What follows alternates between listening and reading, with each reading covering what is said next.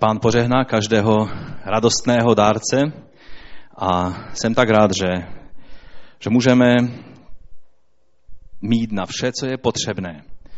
A že sbírky nemusíme dělat proto, abychom zaplatili poslední fakturu, i když někdy je to dost obtížné s těma fakturama, ale e, nemo, nemůžeme říct to, co jeden pastor v jednom velkém americkém sboru, když oznamoval sbírku, tak řekl, vaše peníze nepotřebujeme. Na účtu máme pár milionů dolarů, e, o všechno je postarané, budova je zaplacená, všechno je vyřešené. Tu sbírku neděláme proto, že potřebujeme vaše peníze, ale proto, že vy potřebujete mít místo, kde budete zasévat své peníze, aby mohly být zasety do Božího království. A tak to samozřejmě nemůžeme říct, eh, o těch o našich účtech se tohle přesně nedá říct, ale já vám chci říct, že Bůh se dokáže postarat různými způsoby. Velice často, když nebyly peníze, Bůh někoho na druhém konci světa eh, tak nějak vyburcoval, že dal a bylo zaplaceno, co bylo potřeba. Ale to, že můžeme dávat na Boží dílo, tak nám Bůh dává možnost se podílet na jeho věcech a já jsem mu za to vděčný. Ať vás pán požehná. Je čas otevřít Boží slovo a dnes to bude takový už téměř velikonoční text, ale bude to každopádně zvláštní text. A tak si otevřeme Evangelium Markovo, 14. kapitolu společně a budeme číst od 27. verše po 58. Tehdy jim Ježíš řekl, v tuto noc ode mě všichni odpadnete. Je přece psáno, budu být pastýře a ovce se rozprchnou. Ale až vstanu z mrtvých, předejdu vás do Galileje.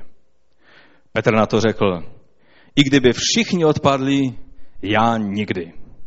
To je zároveň titul našeho dnešního kázání. Ježíš mu odpověděl, amen, říkám ti, že ještě dnes v noci, Dříve než dvakrát zakokrhá kohout, mě třikrát zapřeš. Ale on se dušoval ještě mnohem více. I kdybych měl s tebou zemřít, nikdy tě nezapřu. Podobně mluvili i všichni ostatní. Když pak přišli na místo zvané Getsemane, řekl svým učedníkům, posaďte se tu, než se pomodlím. Vzal sebou Petra, Jakuba a Jana a v tom na něj začala padat hrůza a tíha. Řekl jim, je mi úzko až k smrti. Zůstaňte tu a bděte. Kousek poodešel, padl na zem a modlil se. Aby ho jeli to možné, ta hodina minula. Tehdy řekl, Abba, otče, pro tebe je možné všechno. Odej mi ode mě tento kalich. Ať se však nestane má vůle, ale tvá. Když se pak vrátil, zastihl je spící. Tehdy řekl Petrovi, Šimone, ty spíš? Nemohl si bdít ani hodinu? Bděte a modlete se, abyste nepodlehli pokušení. Duch je odhodlaný, ale tělo malatné. A znovu odešel a modlil se týmíž slovy. Možná, možná potolik zatím. Víte, to je takový zvláštní text. Vždycky o velikonocích si připomínáme jak eh, skvělé a mocné skutky pro nás Pán Ježíš vykonal. Jak šel neohroženě na kříž a nechal se zbičovat, ponižovat, oplývat a nakonec přibít ke kříži. A zemřel mezi nebem a zemí. Vzal celou tíhu hříchu na sebe. A to, co si ďábel myslel, že je jeho největším trumfem a že, že získal převahu nad Ježíšem, nakonec se ukázalo jako pravý opak. Ježíš v, té, v tom okamžiku, kdy vypadal nejslaběji, vykonal nejmocnější skutek, který se kdykoliv stal. A o tom věřím, budeme mluvit i příští týden, protože Velikonoce jsou před námi a už se nemůžu dočkat a tak trošku do toho tématu už se chci trošinku i dostat dnes. Ale musím se přiznat, že ten text, který jsme četli, není ten nejfotogeničtější velikonoční text. Co říkáš, Bogdane? E, neměl jsi v plánu náhodou použít v té scénce? Ono většinou bychom použili spíše jiné texty. Protože v tom textu to je zvláštní. Ale ten, který dobil vítězství, náš pán, náš vzor, mluví velice pochybovačná slova o Petrovi, sám mluví slova, která bychom nečekali od někoho, kdo je odhodlaný přijmout veškeré břímě lidstva a jít na kříž, ale říká, Otče, jestli je možné, ať mě ten kalich mine.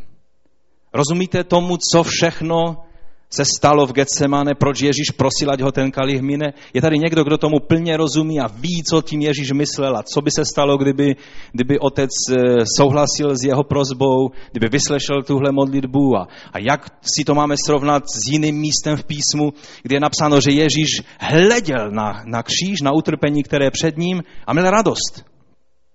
Je tady někdo, kdo tomu rozumí? Já bych se totiž rád s takovým člověkem setkal, sednul si a nechal si to vysvětlit. Protože skutečně v tomhle textu Ježíš dělá kroky a věci, které vypadají, že ho ta situace celá pohlcuje. Naopak je tady jiný člověk. Šimon Petr. Jestli někdo vypadá, že ví, na čem stojí a ví, jak se věci mají a ví, co je třeba učinit, když přichází pokušení, tak je to on. Pane, i když by ti to všichni, tady jak tady sedí takhle na rovnaní, i na balkoně a tam všude, když by ti všichni odpadli, protože co jiného můžeš čekat od takových slabých lidí, pane? Ale já nikdy. Že já vím, komu věřím, já mám jistotu, já vím, čím jsem prošel v životě a mě jen tak někdo do kouta nezažene. A jen tak někdo nezlomí. Šimon Petr. Muž, který, o kterém jsme minulou neděli slyšeli od bratra Steva, že když na něho myslíme, jak chodil po vodě a, a dělal všechny ty zvláštní věci. On byl první, který dal dobré vyznání o Ježíši Kristu, že je to Mesiáš, syn Boha živého. A mnohé další věci. Tak proč by nemohli mít tuhle jistotu, kterou tady říkám? Pane, nevím, jak se zachovají ti ostatní. Nemůžeme ručit za ostatní lidi, teď je to logické. On to musel tak nějak říct. Nemohu ručit za ty ostatní, ale pane, co se mě týče, na mě se můžeš spolehnout. Víte, nebyt tohoto příběhu v Biblii, bylo by mnoho lidí, kteří by tohle říkali. Jen tím, že jsme dost biblicky vzdělaní, tak tohle přesně takhle neříkáme, protože by bylo jasné, že si koledujeme o problémy. Ale svým jednáním, svými postoji, svými skutky, svým, svými názory. Velice často dáváme najevo přesně to tež. A myslíme si, že pán na to nepřijde, že je to přesně to, co udělal Petr, který řekl, pane, oni všichni, možná, ale já nikdy. A musel uslyšet od pána větu, kterou bychom nečekali od dobrého pastýře, který chce svoji ovečku pozvednout. Nečekali bychom, že On mu řekne Petře, kohout nestihne ani dvakrát zakokrhat, protože kohout bude čekat na, na časné ráno. Ale ty se svým zapřením nebudeš čekat tak dlouho. Třikrát se stihneš mě zapřít, než zakokrhá, zakokrhá kohout dvakrát. Odpuste mi, že to není příliš povzbudivé a věřím, že na konci to slovo uvidíte, že je obrovským povzbuzením a, a taky usměrněním, abychom měli jistotu v pánu, ale abychom měli zdravou jistotu v pánu a ne falešnou jistotu v pánu. Není nic zradnějšího než falešné jistoty. Když počítáte, že máte v bance 100 tisíc a jednáte podle toho a pak vám ta úřednice tak nesměle řekne, promiňte pane, ale vy nemůžete tuhle fakturu zaplatit, protože na účtu máte nulu tak je to velice nepříjemné vystřízlivění a zrovna v tom nejméně potřebném okamžiku. Takže falešná jistota je to nejhorší, co potřebujeme, a pravá jistota je to, co potřebujeme. Takže za prvé je správné, že máme mít jistotu v pánu. A já nechci, aby na konci tohoto zhromáždění jste měli pocit, že máte všechno nechat otevřené a bát se říct nějaké konkrétní slovo, a, a protože budete jak Petr, který něco, něco tvrdil, co potom e, popřel svým životem a svými postoji. Druhá Timoteova říká v první kapitole ve 12. verši Pavlův postoj. Proto snáším toto všechno a nestydím se za to, neboť vím, komu jsem uvěřil. Vím, komu jsem uvěřil. Víš, komu jsi uvěřil? Můžeš mít jistotu toho, komu jsi uvěřil. Nemusíš váhat, nemusíš se bát to vyznat. Já vím, komu jsem uvěřil. To není ten Petrův rádoby postoj jistoty, ale je to jistota, kterou skutečně musíš mít, aby si mohl svůj život stavět na dobrém základě. Vím, komu jsem uvěřil a jsem si jist, že on je schopen zachovat to. Ne, že já tomu zůstanu věrný, ale že on je schopen zachovat to, co jsem mu svěřil až do onoho dne. To je jistota, kterou potřebujeme mít. To je jistota, kterou toho, komu jsme uvěřili. Máme mít jistotu toho, že nám bylo odpuštěno, že jsme smíření s Bohem, že jsme spaseni. Jistota spasení není jenom teologický pojem, ale je to praktický závěr, který můžeme a dokážeme s boží milostí a přijetím jeho, jeho díla pro nás a připomínáním si toho a vstupováním vírou do eh, toho skrze večeří páně, skrze křest ve vodě a tak dále, si vlastně tyhle věci vyznáváme a ujišťujeme a můžeme mít jistotu. Když se tě někdo zeptá, jestli jsi spasen, jestli ti byly odpuštěny hříchy, tak nemusíš říkat, no já doufám, že tam v nebi nějak, nějak to je pořešené, ale uvidíme, až tam přijdu. Mnoha náboženství toto říkají, mnohé sekty toto říkají. Snaž se, dělej, co můžeš, dávej peníze, e, získávej další a tak dále a pak uvidíme, možná, možná nějak se dostaneš mezi ty vyvolené a možná ne. Můžeš mít jistotu toho, že patříš pánu. A to je to, o čem Pavel mluví. Máme mít jistotu nasměrování našeho života. Být křesťanem neznamená být nějakým, nějakým vandrákem, který vandruje od jedné strany eh, na druhou stranu a neví, kam patří. Neví, kde je jeho zbor, neví, komu patří, neví, v co věří, neví, jak to s ním dopadne, neví, kam směřuje jeho život, neví, co by měl dělat v životě, neví, co by neměl dělat v životě. Tady nemluvíme o takovýchto věcech. To jsou, to je jistota, nebo to je, to je přesvědčení a, a pevnost ve věcech, ve kterých potřebujeme mít jasno. Bez jasného směru v našem životě nedospějeme nikam. To je jako někdo řekl velice chytrou větu, která je ale hodně taková polopatická, že když míříš na cíl, tak máš velkou pravděpodobnost, že se trefíš. Ale kdo míří nikam, tak taky nic netrefí. Když střílíš jenom tak, tak netrefíš. Ale když zamíříš na cíl, tak můžeš se, můžeš mít problémy se trefit na poprvé, ale přijde den, kdy budeš v cíli a budeš vědět, že jsi v cíli. Musíme, máme a potřebujeme mít jistotu v přesvědčení o tom, co učí Bible. O svých základních doktrinách. Nemyslím si, a už nebudu klást takové otázky, abych někoho nezmátl, Nemyslím si, že je tady někdo, kdo rozumí všemu, co v Biblii je napsáno. Protože myslím si, že Bible je z jedné strany tak mělká a jednoduchá, že ani dítě se neutopí v její vodách, a z druhé strany je tak hluboká, že ani ti největší kapacity a ikváči a, a, ti, kteří prostudovali Biblii ve všech jazycích, ve kterých je možné ji studovat, tak i ti potápěči vědečtí nedospěli ještě na její dno. To je, to je ta nádhera živého božího slova. Nemusíš mít jistotu toho, že rozumíš všemu, co v Biblii je, ale potřebuješ mít jistotu, že víš, o čem mluví tato Bible. Co je hlavním poselstvím této knihy. Co je evangelium, co je ta dobrá zpráva.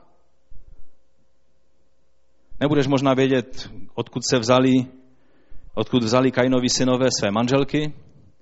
Nebudeš vědět, co to byli ti obří v knize Genesis. Nebudeš vědět, jestli stvoření trvalo 6 dnů nebo 6 miliard let. Nebudeš vědět, jestli e, kontinenty se uspořádali do toho uspořádání, jak jsou dnes, za před pár tisíci lety, nebo jak to bylo, za, za dnu koho to bylo, můžeme se domnívat, že to bylo za dnu e, toho jednoho člověka, o kterém je psáno v Biblii a tak dále.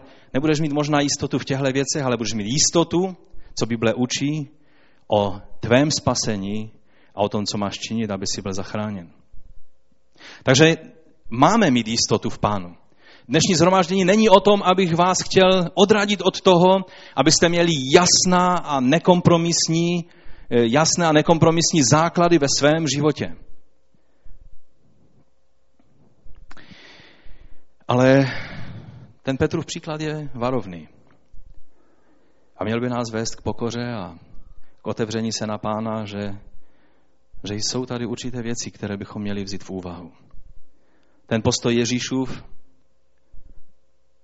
kdy se zachovává v té situaci v Gecemanské zahradě takovým nemesiářským, ale lidským způsobem, by nám měl ukázat, že si nemusíme hrát na někoho, kým nejsme, ale že Bůh ví, že jsme lidé. Ježíš prožíval ty věci jako člověk. Nikdy se na něj tolik díváme jako na Boha, že zapomeneme, že on byl stejně tak Bohem v celé plnosti, jako i člověkem v celé slabosti, vyjma hříchu. Že to, co na něj přicházelo, když byl v té Getsemanské zahradě a podle poslední návštěvy v Izraeli věřím, že to skutečně bylo v té jeskyni, ve které, eh, která tam byla v té zahradě a ve které on přespával, když cestoval eh, do Jeruzaléma, tak když se podíváte tam z toho místa, tak, tak vidíte nahoru směrem na chrámovou horu. A tam se všechno chystalo pro velikonočního beránka. A on věděl, že on je tím beránkem. A dolehlo to na něj. A kromě všech teologických významů, které má jeho agonie v Getsemane, já věřím, že to má normální lidský rozměr. Že Ježíš věděl, že to, co prožije, nebude vůbec lehké a potřeboval posilnění, takové to normální lidské posilnění v tom a před tím, čemu měl čelit. Když Ježíš potřeboval posilnění. Potřeboval ho od svých učedníků, toho se mu moc nedostalo, potřeboval od andělů, toho se mu díky Bohu dostalo a nejvíc dostal od toho posilnění od svého otce, skrze Ducha Svatého. Když on to potřeboval, proč bychom si hrali na silnější, než je on? Amen? Takže můj druhý bod je, že naše jistota v Bohu neznamená troufalou nadutost povyšenecké jistoty.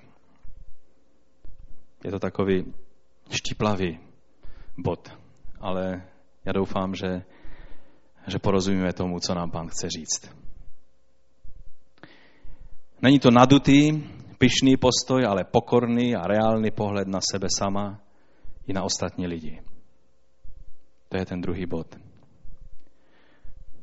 Když stojíme, tak máme hledět, abychom nepadli. Amen. Kdo stojí v duchu, má pomáhat těm, kteří nestojí, ale má si dávat pozor, aby on sám nepadnul. V tom není ani kousek píchy, ale vědomí své slabosti.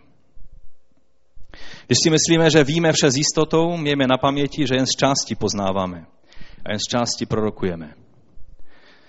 První Korinským, 13. kapitola, 9. verš. Jen z části totiž poznáváme a jen z části prorokujeme. Přál bych si, aby to bylo jinak. Přál bych si, aby každé proroctví, které je řečeno, bylo stoprocentně dobré. Ale já vám musím říct, že jsem slyšel proroctví, která ne, že mě zbudovala a povzbudila, ale zhrozila. A jsem rád, že je nemusím přisuzovat Duchu Svatému, ale lidské slabosti a omezenosti a někdy píše a nadutosti. Z části poznáváme, z části prorokujeme. Jsem rád, že když si myslím, že vím, tak někdy mi Bůh ukáže, že vím velice málo a že toho, co bych mohl o té věci vědět, je mnohem víc a že jsem teprve na Prahu toho, co bych mohl o tom všem nádherném jeho díle vědět. Jednou mi jeden bratr, starší bratr, řekl, vše, co nám Bůh chtěl zjevit, nám zjevil našim otcům a už není nic, co bychom mohli nového poznat. A mě tedy tehdy naskočila husí kůže. Protože Víte, učenlivost je absolutní nutnost, abychom zůstali v duchu. Když si myslíme, že jsme pevně rozhodnutí, vždy mějme na paměti, že je to Pán, který nás drží a ne my, kteří držíme Jeho nebo se držíme Jeho. Ale vězme, že je to Jeho milost, která nás drží. A to nás dostane do té správné perspektivy. Taky je napsáno v Biblii, že nejzrádnější a nejpřevrácenější je lidské srdce.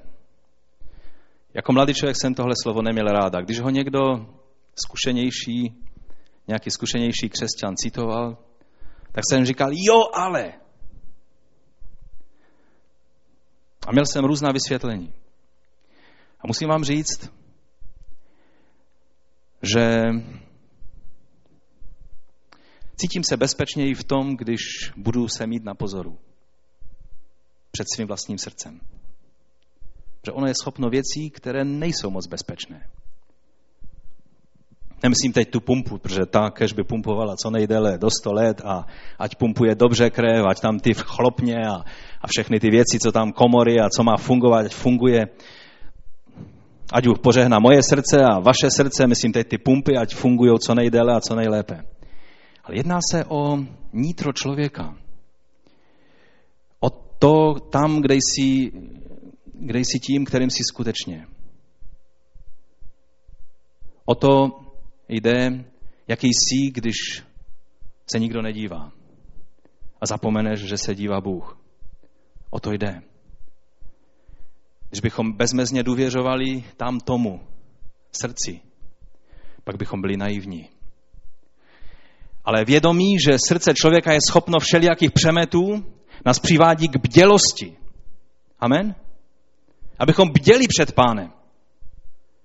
Abychom takhle nechodili v nějaké falešné jistotě, to mně se nemůže nikdy stát. Podívejte na tuhle sestru, podívejte na tohle bratra, to já, pane, ti všichni, ale já, já jsem Petr, to něco znamená.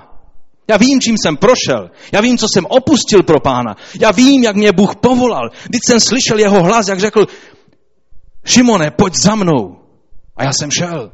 Opustil všechno. Já, já vím, co znamená oběť pro boží dílo.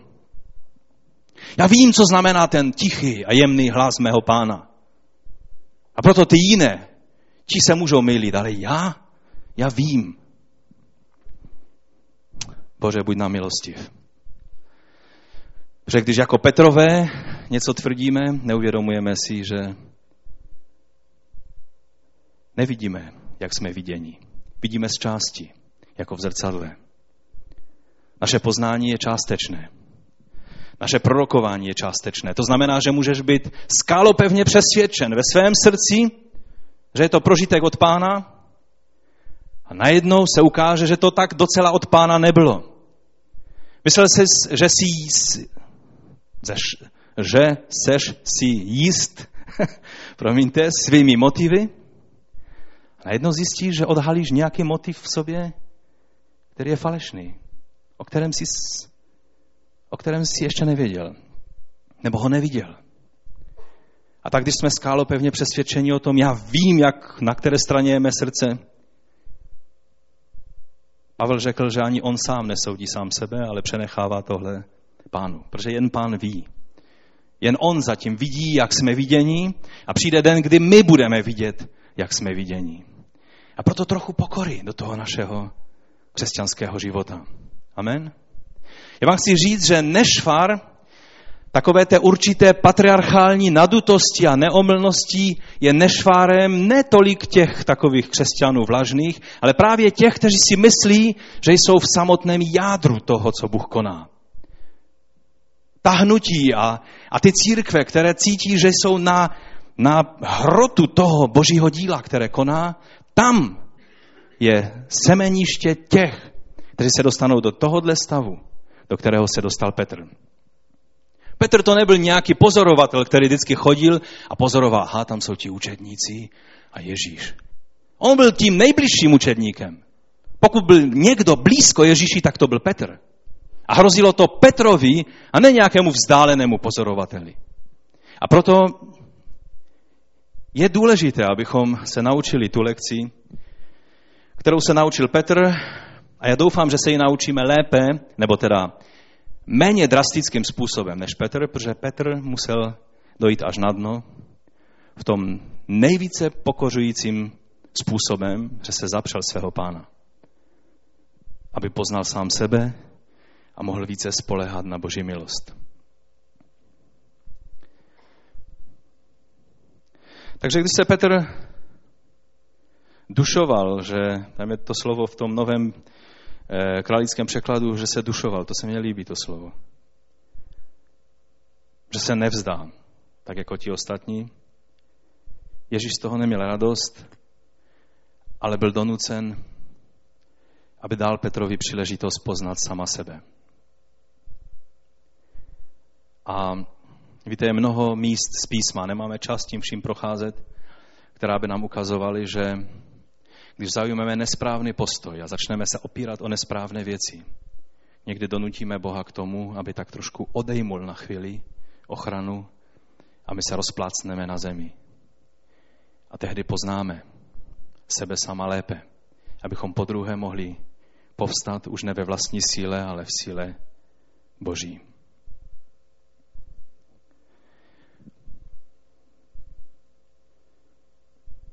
Když pánu nezbude nic jiného, než nás nechat padnout, je to proto, abychom spozorněli a vzdali se své falešné jistoty a mohli přijmout tu pravou jistotu přijetí. Protože pravá jistota, o které za chvíli budeme mluvit, je jistota pokorná. A jak jsem už řekl, je příliš hodně takových těch sebejistých, znajících všechny odpovědi na všechny otázky křesťanů v našich kruzích. Nejsem povolaný k tomu, abych soudil jiné, ale mluvím teď o našich kruzích. Trefují se do našich řád, trefují se do svého srdce.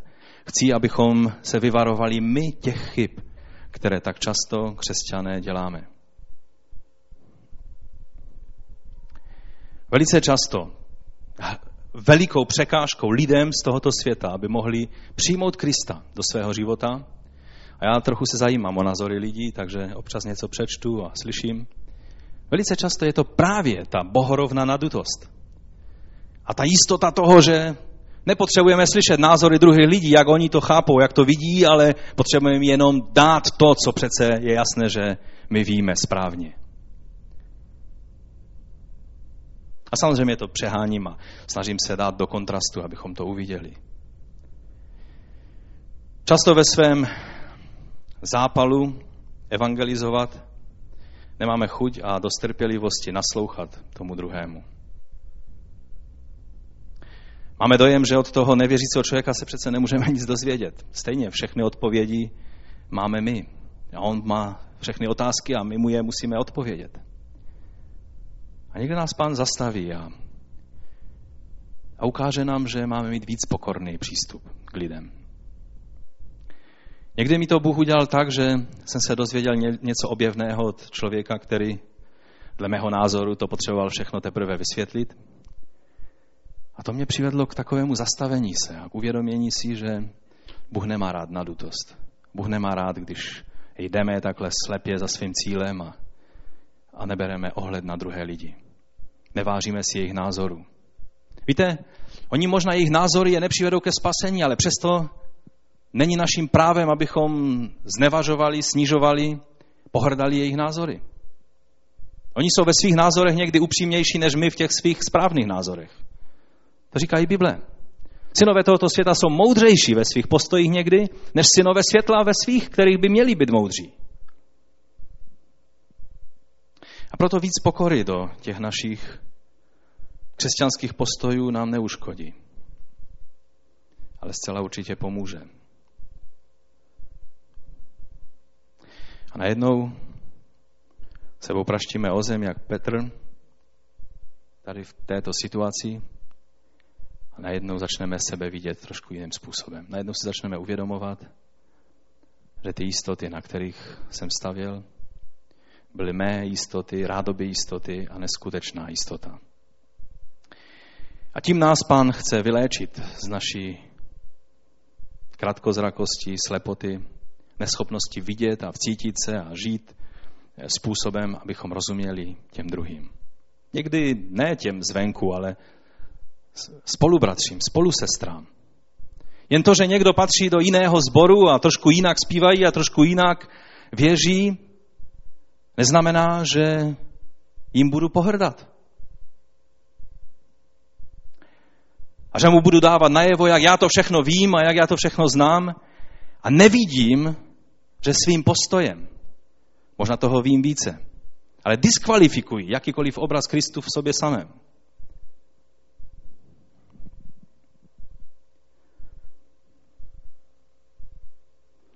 Takže falešná jistota svých postojů a velkohubé sliby, pane všichni, ale já ne, a povyšování se nad ostatní, protože ono, víte, je pravda, že Petr tam mohl myslet, no za jiné nemohu ručit, ale mluvím jenom za sebe. To zní pěkně, ale když to čteme a jsme dostatečně upřímní vůči tomu textu a sobě sami, tak zjistíme, že tam je trošku něco víc. Že ten Petr tak trošku se postavil nad ty druhé, v tom mně se to teda nemůže stát. Amen?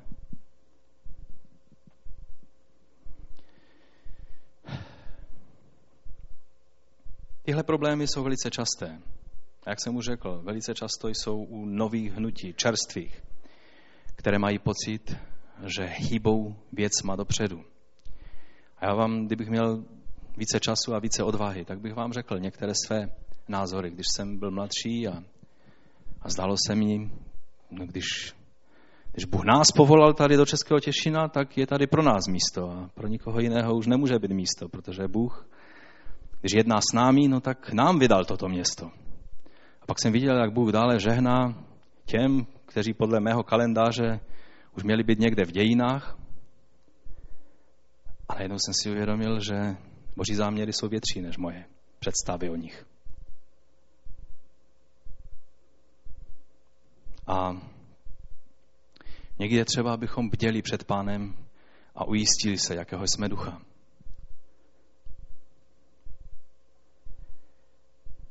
Ta realita je totiž u nás velice často stejná, jak byla u Petra a u ostatních učedníků. Protože víte, když se hodně zaměřujeme na Petra, tak je třeba si uvědomit, že tam je napsáno, že i ti ostatní učedníci mluvili taktéž, nebo podobně. Oni sice nebyli těmi iniciátory, to byl často Petr, ale oni taky, no jasně, my, my taky, my ne, my opravdu ne. Taky tam to bylo. A jen Boží milost je zachovala od toho, že stačil jeden příklad Petrův, velice hanebný a těžký dost na to, aby to byla vystraha po celé tisíce let církevních dějin. Ale ti ostatní učedníci na tom nebyli moc lépe. A pak, když přišla chvíle, kdy měli bdít s pánem jednu hodinu, Tady ještě nešlo o, o, o zapření se, o položení hlavy na špalek, o to, co potom Petr udělal bez váhání, když ho chtěli ukřižovat. Tak řekl, nejsem hoden být ukřižovan, stejně jako můj pán. A nechal se ukřižovat z hůru nohama. To už byl ten Petr, který už poznal svou slabost a moc Boží. A víte, tady se dušoval z jedné strany, Nešlo ještě o nic, nešlo o krk. Šlo jenom o to, aby dokázal přikázat svému tělu, aby neusnulo, když nemá usnout. A já je docela chápu, protože tady v tomto sálu taky jsou často lidé, kteří nedokážou svému tělu přikázat, aby neuslo, když nemá spát. Ale to je taková ta lidská naše slabost. Problém je, že tak jak řekl David Sherman, a to si zapamatuju snad na celý život. Mnozí by chtěli poroučet všem ďáblům v pekle, ale nejsou schopni poručit ani svému vlastnímu tělu, aby se postilo. David Sherman umí říct věcí tak nějak dost polopatě. A tuhle věc není třeba vysvětlovat. Než jsme povoláni k tomu, abychom přikazovali všem démonům a, a už vůbec nemluvě o o lidech. tak bychom měli dokázat přikázat svému tělu. Třeba, aby neusnulo, třeba, aby se postilo, třeba, aby nedělalo to, co víme, že je špatné, třeba, aby zanechalo kouření. Proč toho dělat vědu? Proč toho dělat nějaké prostě vyléčení ze zranění a tak dále? Prostě odlož to, co ti škodí a, a ber to, co ti, co ti je dobré pro tvé tělo i pro tvého ducha. A Bůh ti dá sílu, že to, co nedokáže zvládnout sám, tak budeš moci. Nebudeš spoléhat na svou petrovskou sílu, ale na milost, kterou dává pán. Takže ten kontrast tady vidíme. Z jedné strany jsme si tolik jistí, a z druhé strany ne ještě to zapření, to velké zapření Petrovo, o kterém se e, malovali obrazy, psali prostě veliké statě a, a mluví se o tom a je symbolem takové té prostě lidské slabosti. Ale obyčejné vytrvání v tom, k čemu mě pán vyzval, abych vytrval ne celý život, jednu hodinu. Víte, ne každá výzva je na celý život. Někdy tě pán požádá o něco, aby si to udělal a byl v tom věrný jednu hodinu, jeden den, jeden týden, jeden měsíc, jeden rok. A ty protože čekáš, až to bude to vznešené, to veliké na celý život, nedokážeš vidět, že, že ti teď zrovna dal pán šanci být věrný jeden den, jeden měsíc, jeden rok, aby ti mohl svěřit něco, co bude na celý život.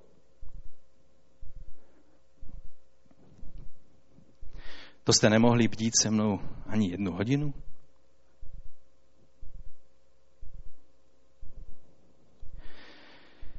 No a ještě to bude trošku horší.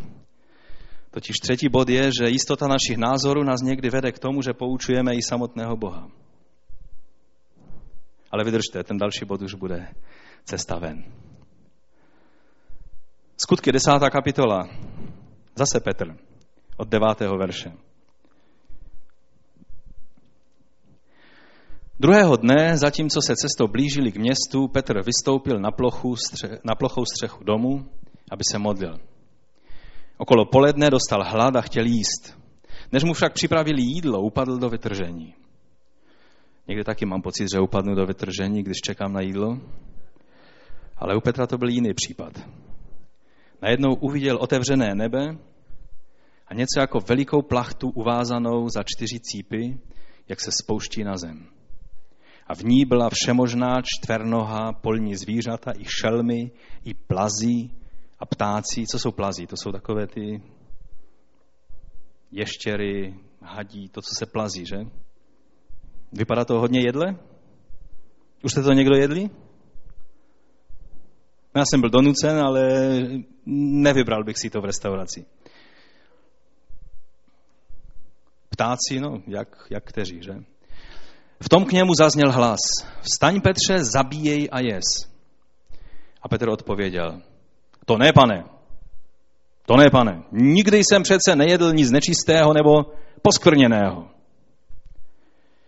Víte, často máme vysvětlení, že Petr, ten zapírající se, ten neschopný bdít ani hodinu, ten, který spal ve sboru, že jsme na to přišli, že ti, kteří spí ve sboru, nejsou plní ducha, a ti, kteří nespí, jsou plní ducha. Nebo takový ten skalní letniční by řekl, ti, kteří spí ve sboru, ani nebyli ještě pokštěni duchem. A ti pokštění duchem mluví v jazycích a nespí. Ale tady už máme Petra plného ducha. A říká, to ne, pane. Pane, to ti musím vysvětlit. To ne. Jo, tam ty věci, jo, to, jo, to ano, a to, pane, to ne. Rozumíte, co tím dělal? A Bůh seděl na svém trůnu, stvořitel nebe a země, stvořitel zákona starozákonního i novozákonního, i všech zákonů, i Hamurabiho, já nevím, jaké zákony, vše dobré pochází od Boha.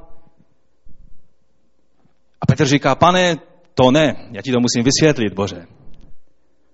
Stejně tak Eliáš vysvětloval Bohu, jak je sám a jak všechno už je na nic. A Bůh čekal, až tu svoji básničku zopakuje už po několikáté. A pak mu říká Eliáši, ale ty věci jsou trošku jinak. A víte, kdyby Eliáš byl příliš jistý svých věcí a svých postojů, pak by neslyšel to, co mu Bůh chtěl říct. Že není sám. A že jsou ještě tisíce těch, kteří nesklonili svá kolena před bálem. On věděl minimálně o stovce dalších. Ale v té chvíli, když, když si tolik litoval a stěžoval, tak si ani na, těch, na tu stovku nemohl vzpomenout. A tady Petr vysvětluje pánu, pane, to ne, to si trošku na něco zapomněl, pane, já jsem žid. A my jako židé přece nikdy jsem nejedl nic nečistého nebo poskvrněného. Víte, když lidé začnou mluvit nikdy, nic a tak dále, tak vždycky mám trochu obavy. Jak můžeme tvrdit, že nikdy a nic? Jak můžeš vědět, co jsi snědl?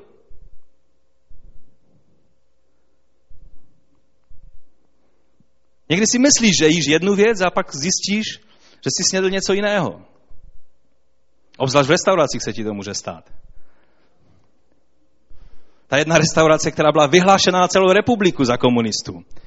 To bylo, v, jak se jmenovala ta, ta vesnice? Daskavaty. Vyhlášená restaurace.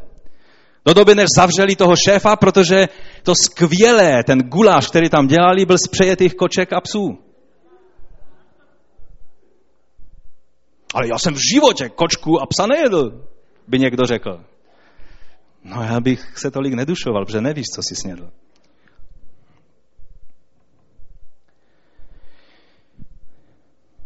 Ale hněz, hlas k němu promluvil znovu. Co Bůh očistil, neměj za nečisté. Je lépe spolehat na Boha, než na své názory. Amen? Třikrát se to opakovalo, to protože Petr byl trošku langelajtung, než byla plachta vytažena zpátky do nebe. Petr byl tolik jistý svých názorů, že i samotného Boha začal poučovat. A víte, až se dosmějeme z Petra, tak se zeptejme sami sebe před pánem, kolikrát já jsem poučoval Boha. Kolikrát jsem Bohu vysvětloval věci. Pane, tak bys to měl dělat. Pane, tak je to správné. Někdy to děláme takovým tím hodně duchovním způsobem skrze modlitbu. A jsou lidé, kteří poučují jiné lidi skrze modlitbu, to se taky stává, kdy všechno, co chtěli říct, tak od žaludku tam té druhé sestře řeknou v modlitbě pánu. A já si vždycky říkám, já být Bohem, já bych se cítil uražen. Když někdo mluví se mnou, ať mluví se mnou. Ale nemám rád, když někdo mluví se mnou, ale mluví to tak, aby ten druhý to slyšel a vlastně mluví s tím druhým člověkem, ale se mnou. Na co si to hraje ten člověk? Když chce mluvit se mnou, ať mluví se mnou. Je to tak? A nejenom, že s člověkem, ale s Bohem někteří lidé takhle jednají. A modlí se velice zbožné modlitby a, a v těch modlitbách spíše mluví všem ostatním, jak ten člověk je špatný, jak potřebuje pomoc, od, samozřejmě od Boha, že? A neuvědomí si, že tím odhalují své špatné postoje. A Bůh sedí na trůně a všechno to má poslouchat. A všechno se to tam před něj zhromažďuje. I to, jak ty si poučoval ne ostatní lidi, ale jeho samotného. Jak já jsem ho poučoval. A jak mi pak ve své trpělivosti, nezměrné, obrovské trpělivosti a milosti, ukázal, že se věci mají trošku jinak. To, co Bůh ukázal Jozuému, když on jako voják se postavil u Jericha a uviděl nějakého bojovníka před sebou a vypadal dosti dobře ozbrojený a, a moderně a tak, tak byly dvě možnosti. Buď je od nás, že? protože my máme všechny chlapy dobře vyzbrojené, a nebo je od nepřátel, protože ti nepřátelé jsou taky velice silní. A musel pochopit, že ještě existuje možnost, kterou nevzal v úvahu. Stejně tak jako Petr tady nevzal v úvahu. Pane, já jsem nikdy nic nečistého nejedl. No dobré, já ti taky nekážu jíst něco nečistého. Protože co já očistím, Petře, je čisté. Člověka, kterého bereš za nečistého, soudíš tak lehce, díváš se z vrchu na něho, Petře, když já jsem ho očistil svou krví, je stejně čistý jako ty. Možná není obřezaný, možná nepatří do té správné denominace, možná nevypadá jako ty, možná se nečeše tak uhlazeným způsobem jako ty, ale patří do stejného ovčínce. Amen? Potřebujeme více pokory do našich postojů. Takže poučovat Boha se nemá. To je závěr. Někdy potřebujeme poznat, že toho ještě velice málo víme. Kdyby tady byl bratr Vladek Rudsky s námi, tak by mohl zacitovat Sokratese, že? Vím, že nic nevím. Někdy poznání toho, že, že dohromady nic nevím, je velice osvobozující. a je to moudré při nejmenším. Protože tak jsem už řekl, když ztratíme svou učenlivost, staneme se nepoužitelnými pro Boha. Bratři a sestry, a to myslím zcela vážně. Ať nám je 80 nebo 8. Pokud ztratíme svou učenlivost, to znamená schopnost přijímat impulzy a informace a usměrnění od Boha, to není jenom na biblické škole nebo jenom pro mladé lidi, aby byli formováni ve svém životě, ale Bůh chce, abychom se stále na každý den, i když jsme už dlouho na tomto světě, abychom byli proměňováni a formováni k jeho obrazu od, od slabého ranního rozbřesku až do bílého dne, od slávy k slávě. On chce, abychom byli proměňováni. On chce, abychom byli učenliví. Abychom, když on začne mluvit a něco dělat, abychom spozorněli a nezačali Boha poučovat, poučovat všechny lidi, ale zastavili se a naslouchali a měli touhu poznat něco víc a lépe tak, jak to vidí Bůh. Protože Ježíšová modlitba byla, pane, chci, aby ti všichni byli tam, kde jsem já. A jeden z významů je, aby se dívali ze stejného zorného úhlu na věci, jak se dívám já.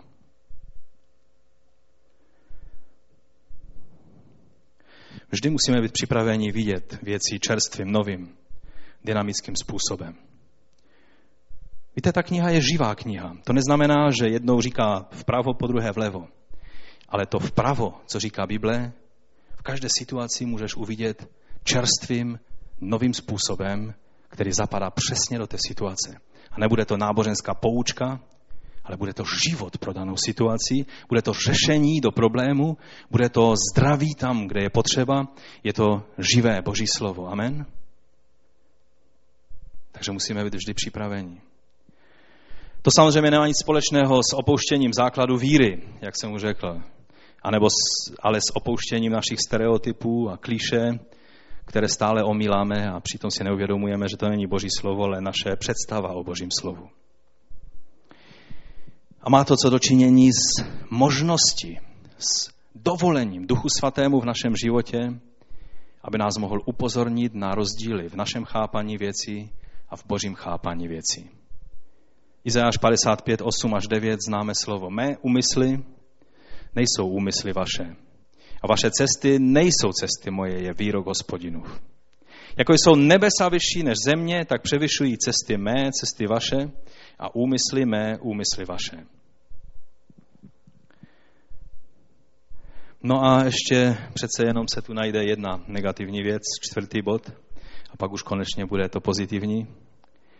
Za čtvrté, nekritická jistota ve svém hodnocení ostatních nás vede k tomu, že rychle soudíme a přitom nevíme, jakého jsme ducha. Já jsem už tak trošku do toho zabřednul. Lukáš 9. kapitola 53. Místní ho ale nepřijali, to byli samařáni, protože byl rozhodnut jít do Jeruzaléma. No bodeď by ne, že? Eh, když to viděli jeho učedníci Jakub a Jan, to byli jedni z nejlepších učedníků, navrhli, pane, máme jako Eliáš přivolat oheň z nebe, aby je pohltil. Samozřejmě tím dáváme najevo, že to máme moc udělat, protože jsme tví věrní učedníci. A věříme, že ten oheň, když ho přivedeme, tak on skutečně přijde a stane se, protože máme víru na to, aby se to stalo. Mnohé výpovědi, dokonce celé knihy, které jsem četl, byly tohoto ducha. Ježíš se obrátil a okřikl je. Nevíte, jakého máte ducha. Víte, je vždy dobré vědět, jakého jsme ducha. Někdy je to dost obtížné, protože Jozue a Kaleb je napsáno, že byli jiného ducha než zbytek a to byl ale ten správný duch.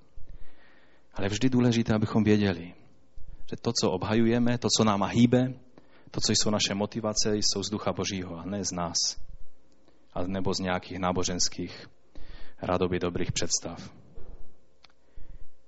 Syn člověka přece nepřišel zmařit lidské životy, ale spasit je šli tedy do jiné vesnice. Já bych chtěl, abyste tu závěrečnou větu si dobře zapamatovali.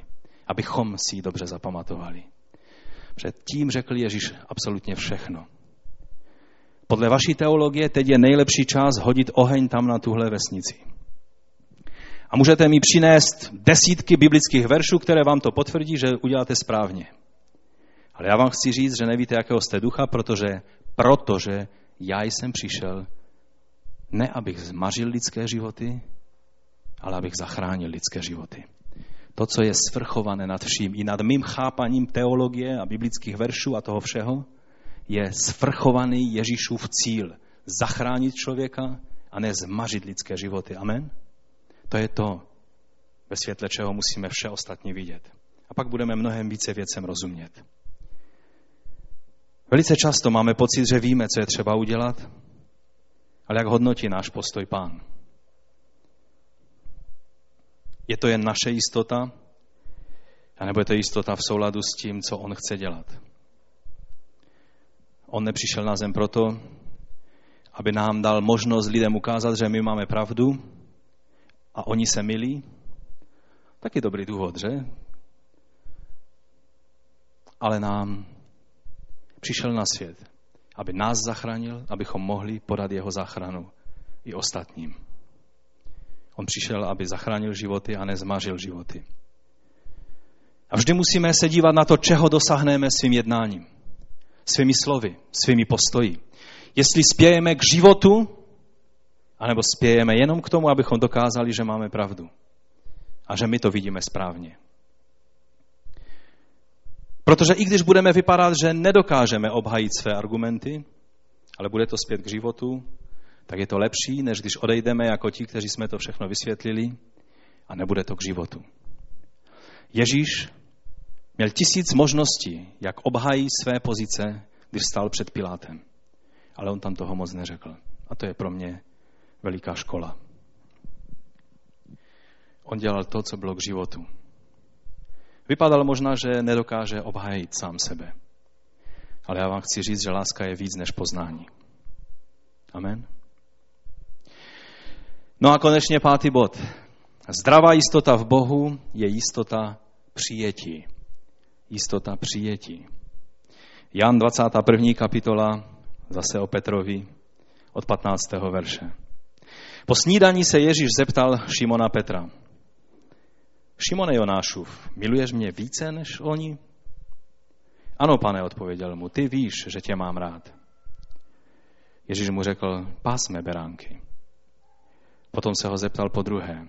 Šimone Jonášův, miluješ mě? Ano, pane, odpověděl mu. Ty víš, že tě mám rád. Tehdy mu řekl, pečuj o mé ovce. Zeptal se ho po třetí. Šimone Jonášův, máš mě rád? Tehdy se Petr zarmoutil, protože se ho po třetí zeptal, máš mě rád? A odpověděl mu, pane, ty víš všechno. Ty víš, že tě mám rád. Ježíš mu řekl, pás mé ovce. Haleluja. Víte, možná se zdá, že tady Ježíš chtěl něco naznačit Petrovi. Možná bychom o tom dlouho mohli mluvit, i minule se Steve eh, eh, dotknul tohoto slova. Ale já vám chci říct, že dnes to slovo cituji proto, abych vám ukázal, že jistota, kterou máme v Pánu, je jistota přijetí. To je ta zdravá jistota. Tady je ten stejný Petr, ale už se nedušuje. A když Ježíš se ho ptá, jestli ho miluje, tak on říká, ano, pane, mám tě rád. Nemá odvahu ani použít slovo miluji. A pak se ho Ježíš na konci ptá tím jeho způsobem, máš mě teda rád, Petře? A on odpovídá, pane, ty víš všechno. Ty víš, jak to, jak to se mnou je. A Pavlovými slovy by mohl odpovědět, nesoudím já sám sebe, ale přenechávám to pánu, protože on ví nejlépe, jak na tom jsem. Moje jistota není z toho, že všechno dělám stoprocentně. Moje jistota není z toho, že jsem dokázal něco, ale moje jistota je z toho, že jsem přijat svým pánem, svým dobrým pastýřem. A pokud vás to ještě nenadchlo, tak když budete na tom déle přemýšlet, třeba u oběda, tak věřím, že vás to natchne, protože jistota přijetí je to, co nám dává. To nád, tu nádhernou svobodu, to nádherné uvolnění, to, co potřebujeme ke zdravému duchovnímu životu.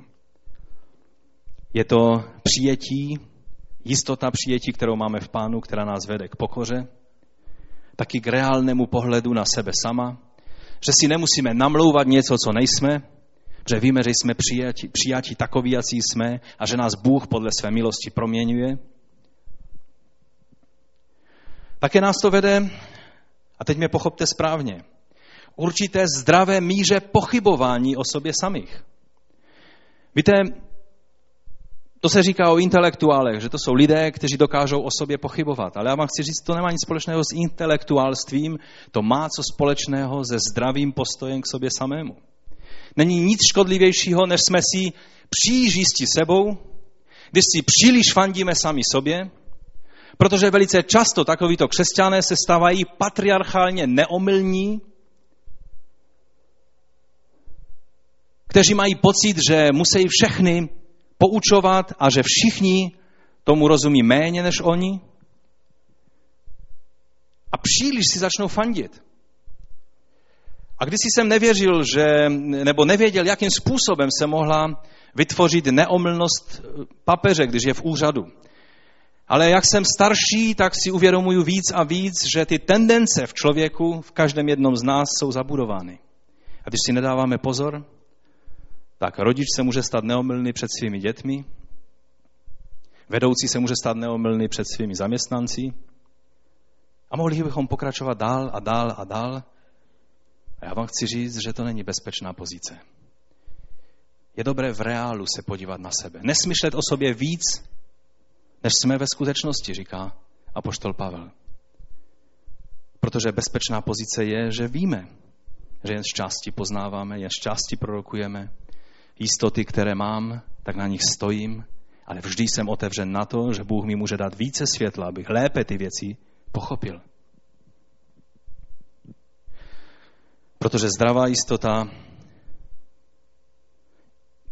je opakem takové té nezdravé patriarchální neomylnosti. Ono, ta patriarchální neomylnost už z toho samotného slova, je to více problém mužů než žen, ale než se sestry začnete radovat, tak bych vám chtěl říct, že je to často i problém žen. Není to jenom výhradní problém mužů. A teď možná se na mě budete zlobit, ale já bych vám chtěl říct, že řešení existuje jedno na tuhle věc. Pokání. Možná si už činil pokání z čehokoliv.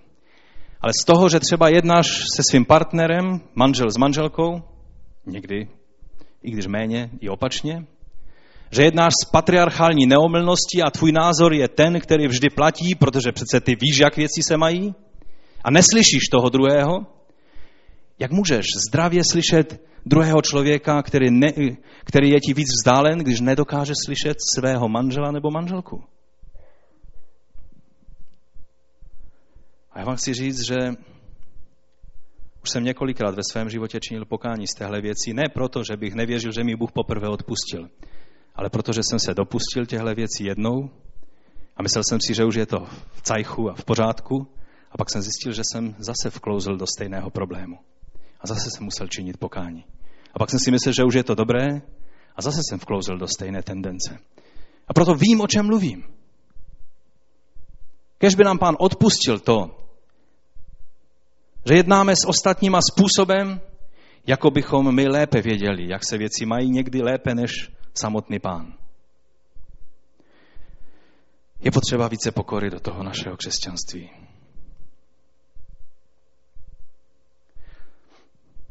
Jistota přijetí znamená, že mě Ježíš přijal pro svou nesmírnou milost a ne, že jsem tak dobrý, že jsem splnil kritéria přijetí. Jednoduše řečeno, to, že nás pán přijal, neznamená, že já jsem doběhl do cíle včas, že jsem splnil tu a onu podmínku a tak dále. On nás prostě přijímá na milost. Pocit vítězství a toho, že jsem něco dokázal, z milosti nemá nic společného. Má co dočinění s poslušností, s vykonáním Boží vůle a tak dále, ale to je jiná kapitola.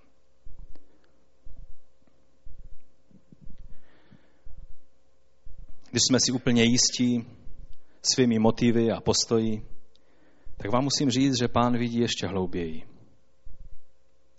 A proto spolehejme raději na jeho milost a ne na jistotu, kterou si myslíme, že máme v sobě samých, ve svých názorech, ve svých motivech. Židům, to je můj poslední text, který bych chtěl ještě přečíst. 4, 12 až 13. Boží slovo je živé, mocné a ostřejší než každý dvousečný meč. Proniká až k rozhraní duše a ducha, až do morku a kloubů, až do srdce, kde zkoumá jeho myšlenky a úmysly. Nic v celém stvoření před ním není skryté, všechno je nahé a obnažené před očima toho, jemuž musíme složit, složit účet. A když si uvědomíme tohle, že vždy, když už si myslíme, že víme, jak se věci mají, že Boží slovo dokáže proniknout ještě hlouběji, to nás má přivést na závěr k jedné věci a ta je nádherná, když ji přijmeme a používáme. Totiž jistota přijetí znamená pro nás závazek, abychom přijali ostatní tak, jak my jsme přijatí od Pána. Když si uvědomíme, co nám bylo odpuštěno, nebudeme jako ten služebník, kterému bylo, byl obrovský dluh odpuštěn, a on šel k jinému služebníkovi a třepal s ním a dusil ho a škrtil a já nevím, co ještě s ním dělal, aby z něj vytřepal mnohem méně, než co byl vinen ještě před chvíli on sám. A tak když, když si uvědomíme tu nádheru a tu pravdu, že jsme přijati, že máme jistotu přijetí, pak budeme mnohem rychlejší u každého náznaku pokání u druhého člověka, kdy on dá najevo, že lituje toho a že, že chce jinak, alespoň trošku náznak a my budeme velice rychlí, abychom přišli s otevřenou náručí, abychom uvítali každý náznak toho dát věci do pořádku. Protože víme, že my jsme přijati na milost, ne proto, jak jsme dobří, a proto budeme prokazovat milost i druhým. A to je princip, to je základní princip křesťanství, bratři a sestry. Kdyby nebylo toho principu, nikdo z nás by nebyl spasen. A proto, když Bůh s náma takhle jedná a prokazuje milost a nestěžuje nám cestu zpátky k sobě, ale jak ten dobrý otec marnotratného syna, který vyběhl až za vesnici, než ještě ti všichni, kteří věděli, co se sluší a patří, a než ukamenovali toho syna, tak on je předběhl všechny a přiběhl k němu a objal ho a dal mu možnost dát věci do pořádku. Haleluja. Jsem vděčný pánu, že on je právě takový. Že on nám ukazuje vzor, jak my máme jednat vůči, nebo mít postoj vůči druhým lidem, kteří od nás potřebují odpuštění. Abychom byli pohotoví k odpouštění. Zase Petr jednou chtěl vědět, co je zdravá míra odpouštění. A tak říká, pane, jak to je s odpouštěním? Sedmkrát? A co mu Ježíš odpověděl? Ne sedmkrát, Petře. Ne sedmdesátkrát. Ale sedmkrát sedmdesát. Dej si, dej si ta čísla dohromady a, a krát jedno a, a udělej s tím cokoliv, jen abys odpouštěl. Ať je to vysoké číslo, které ti vyjde, doufám, že mobily mi nenaznačují, že už je pozdě, ale e, bylo by dobré, kdybyste mi to nenaznačovali mobily. Číslo odpuštění může být sebe víc vysoké. To důležité je, že budu mít postoj odpuštění a že nebudu počítat. To, co Ježíš chtěl říct, totiž Petrovi bylo, Petře, nepočítej, že už je to po šesté a ještě jednou ti odpustím a pak už konec. Ale on mu chtěl, ať mu vyjde z té matematiky Petrovi tak vysoké číslo, aby to Petr nedokázal spočítat. Rozumíte? On chtěl po něm postoj odpouštění. A ne, ať si to počítá, už je to po 69. A, a jeden z výkladů toho slova, co Ježíš řekl, je 70krát. Takže ještě jednou, bratříčku. Ne. To číslo je tak vysoké, že nám nepomůže počítat.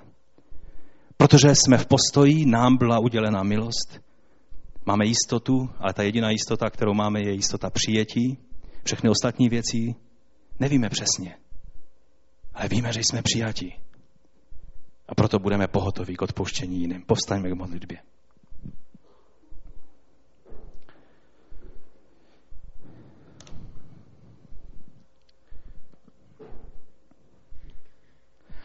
Zavřeme nyní oči a skloňme své hlavy před pánem a řekni pánu to, co prostě mu potřebuje říct právě teď. Ještě dřív, než přijdou lidé za tebou a budou se tě na tě ptát a mluvit jiné věci, teď řekni pánu, Jestli někdy si měl alespoň náznak podobných postojů, jak měl Petr, pohledu z vrchu na jiné křesťany, jakýkoliv postoj troufalosti, falešné jistoty, jistoty jiné než jistoty přijetí na milost, pak to vyznejme před pánem.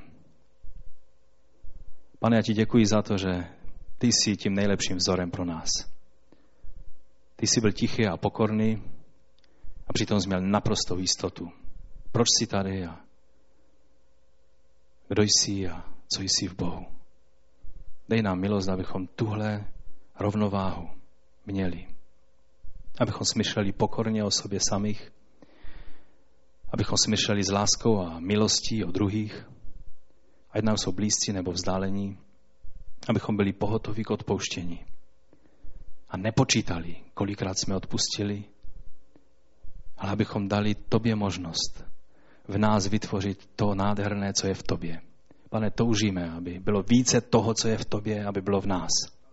Pane, odpust nám křesťanům, že tak často ten dojem, který děláme na tento svět, je opačný, než si dělal ty.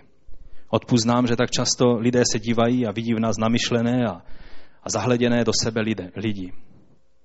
A ne lidi, kteří rozdávají tvou lásku v pokoře, ve vydanosti.